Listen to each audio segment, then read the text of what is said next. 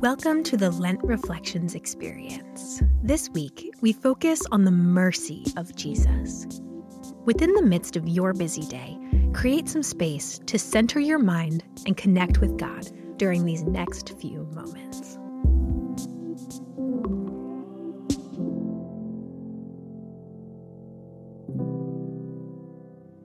Today, we prepare our hearts for Easter through the reading of Luke chapter 7 verses 36 through 48.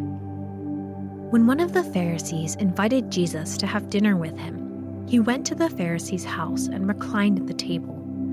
A woman in that town who lived a sinful life learned that Jesus was eating at the Pharisee's house, so she came there with an alabaster jar of perfume. As she stood behind him at his feet, weeping, she began to wet his feet with her tears. Then she wiped them with her hair, kissing them, and poured perfume on them. When the Pharisee who had invited him saw this, he said to himself, If this man were a prophet, he would know who is touching him and what kind of woman she is, that she is a sinner. Jesus answered him, Simon, I have something to tell you. Tell me, teacher, he said. Two people owed money to a certain moneylender one owed him 500 denarii and the other 50. Neither of them had the money to pay him back, so he forgave the debts of both.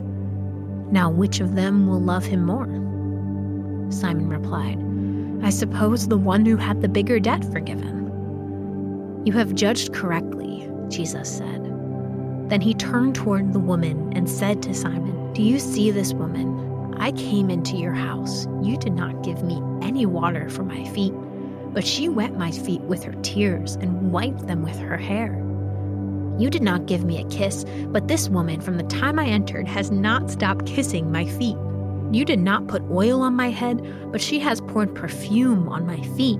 Therefore, I tell you, her many sins have been forgiven, as her great love has shown. But whoever has been forgiven little loves little.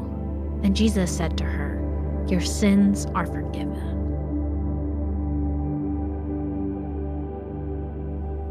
Imagine for a moment and try to picture it the smell of expensive perfumes flooding the room, the sound of forceful tears choking at the back of this woman's throat. She is humbled and eager, crouching on the floor, draping her hair over Jesus' feet. Only love and mercy could have brought her here.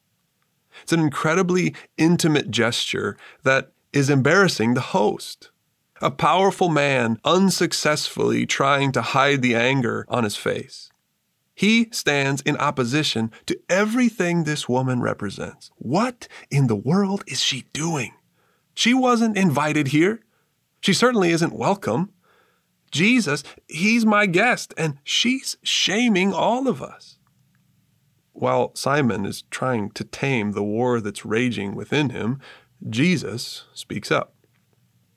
Simon, I have something to tell you, as he gestures gently to the woman at his feet. Will you open your eyes to see what is really going on here? Of course, I know who this woman is, and of course, I know who you think she is. But who loves the money lender more? The one who owed just 50 denarii? Or 500, when both are equally forgiven of their debts? Jesus' parable pierces the room, as it's made abundantly clear that he is offering this woman forgiveness of her sins. A monumental thing. Simon wasn't sure that Jesus was even capable of doing this, because really, who is this Jesus? This, this one has the power to forgive? This one whose love compels him to forgive? This one who so clearly isn't ashamed by this woman's bold declaration of humility and gratitude, she knew that she had come face to face with the merciful Jesus, and she would never be the same.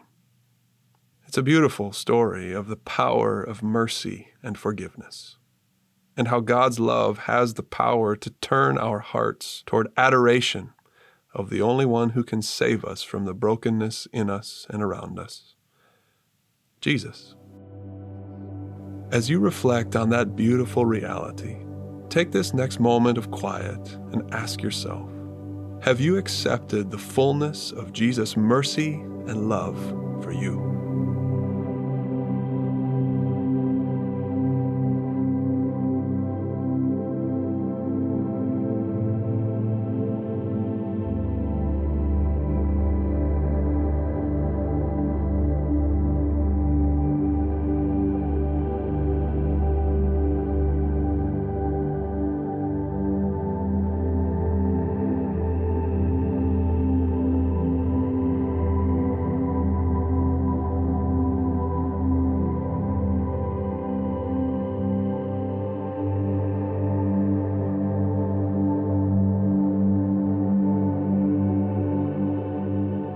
Lord, as I go forward, help me receive and delight in the gift of Jesus' love and forgiveness. Amen.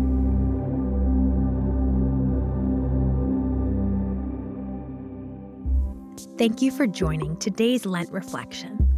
You're welcome to linger in this moment for as long as you like. Until next time, may you be honest before God and be open to receive the incredible mercy of Jesus.